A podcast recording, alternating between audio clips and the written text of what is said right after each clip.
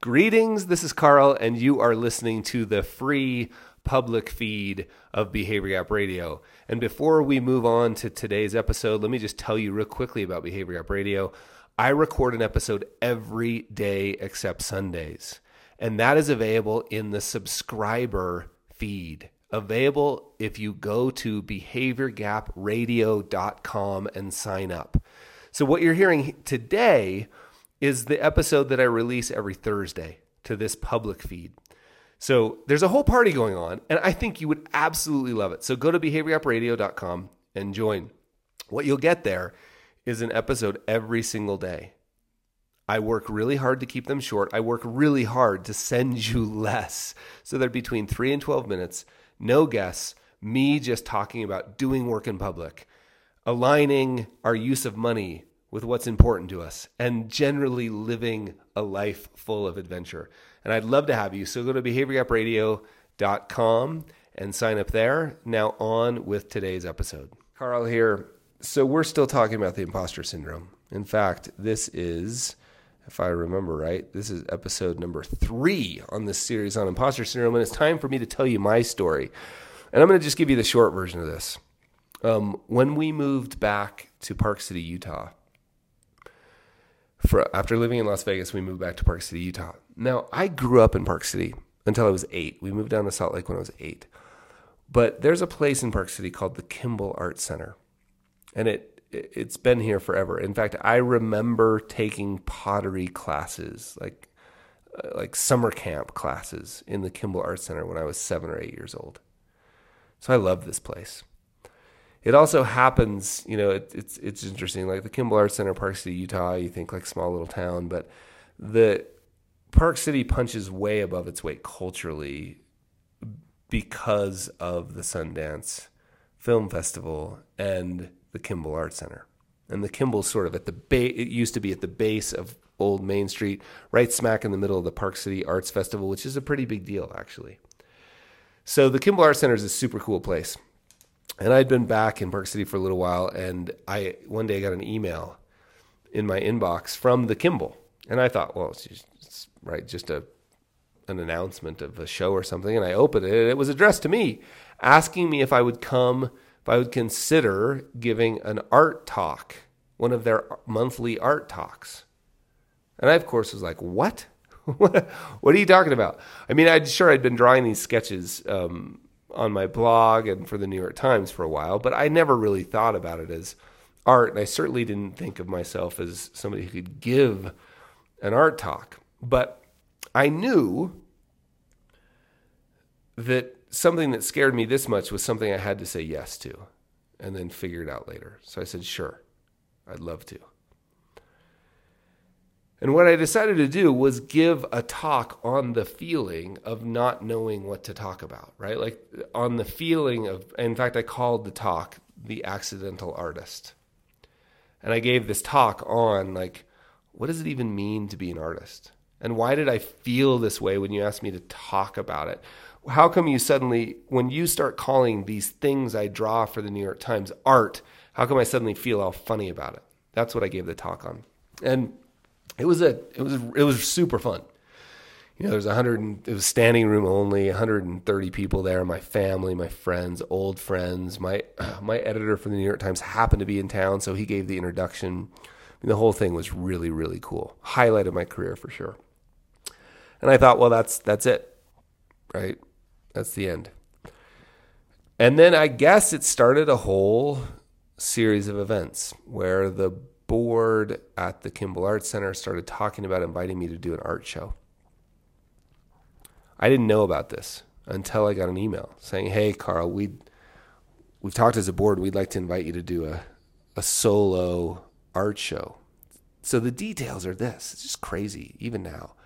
8 week 50 piece solo art show in the main gallery and it was going to be right after Sundance, either right before or right after. I can't remember. So really important time of year. 50 pieces, eight weeks long. Now, I this was truly like what? Right? I didn't even know what a piece was. I drew things on cardstock, you know. Super super nervous. I called somebody I'd recently been I had recently been introduced to my friend Nelson Parrish, and Nelson is what I always like to think of as a real artist. You know, he makes these really fancy totem things. You hang them in their wall. People pay a lot of money. He went to art school. Like he knows what he's doing. And I convinced him to come over to my office and talk to me about this. And I was like, dude, what do I do? And we were sitting around the exact same table I'm at right now. It's like this big standing kind of work table. And behind me, I had an old weathered chalkboard that I would draw on all the time. And I'm talking to Nelson and I drew something up on the chalkboard and I'm talking to Nelson. And I notice Nelson is staring past me at the chalkboard. And he's like, Carl, Carl, what, what if you just did old weathered chalkboards? I was like, what are you talking about? He's like, yeah, what if you just did old weathered chalkboards and you sold those as art? I was like, what? What? That's a crazy idea. Let's try it, right? I got, I sort of latched onto this idea of pragmatic art. So let, us do like uh, napkins, framed napkins, and let's do old weathered chalkboards. Let's do like pragmatic use art. So that's what we decided to do. And then I had to figure out, like, I started looking for the book, you know, the book on pricing, how you price art. Have any of you looked for this book? Doesn't exist. So I remembered, you know, my father in law was a builder. Everything seemed to be in per square foot. So we just decided to sell the art per square foot the whole thing. So I said yes to the Kimball. And we go to do the show, you know, months go by and we get all ready and I start bringing pieces up there and they start hanging them and I would show up to the Kimball every once in a while and I would see this just flurry of activity and lighting and 50 pieces and the the staff there did a ridiculously good job. I mean everything and I would walk in and and you know, as things got closer and closer, it became more and more real, and I'd I'd get almost like physically sick when I'd go because people would come up to me and say, "Carl, this works amazing. It's gonna be so great." And I would be, in fact, the more people told me it was good, the more the closer I got to vomiting. Right? It was really, really crazy and scary. And then opening night happened. And I'm skipping a lot of details, but opening night, there's this big banner out front, like 10 foot tall banner of me and some of the art, like my hand drawing and some of the art. It's evening, it's beautiful, it's lit up, and I can see in the window. I'd been there all day preparing, but I'd gone home. I come back and I can see in the window that there's, you know, a hundred plus people in there. People holding fancy drinks, somebody walking around with hors d'oeuvres. I tried to walk in in fact, I did walk in. I got inside, just stood over to the side, and was like, "What have I done?" And I, I, I can't remember all the details, but I, I, I, how long I stayed in the first time, but I know I had to leave. And I went back outside. In fact, I do remember. I remember going in and seeing people gathered around the pieces, sort of laughing and pointing at them, and and of course they're meant to be funny, right? They're they're meant to invite people to talk about the mistakes they've made with, with money. Some of them are meant to be sarcastic. As my editor Ron Lieber says, they're they're they're the good ones are confrontational without being off-putting. So they're meant to be. But I that's not what I saw. What I saw was people pointing, laughing, like, where does this guy get off chalkboard for this price? Art? Come on. Right? That's what I saw. So I went back outside. And I went back around in the alley and just I thought I was gonna I thought I was going to vomit. I didn't. I, I sort of got myself together and went back in and would wander around and talk to people and, and then every few minutes I had to go find my wife and stare her in the eyes and she would say something like, You're doing fine, you're doing fine. Right. And then there came this moment as I was walking around, you know, all, every one of the uh, all 50 pieces had these little note cards. You've seen these before next to the piece, and it had a description of the piece. And you know, it would say like in a in a normal art show, it'd say something like uh, you know watercolor on paper or acrylic on canvas or oil on you know whatever. On mine, it said things like chalk on chalkboard or pen on napkin, right?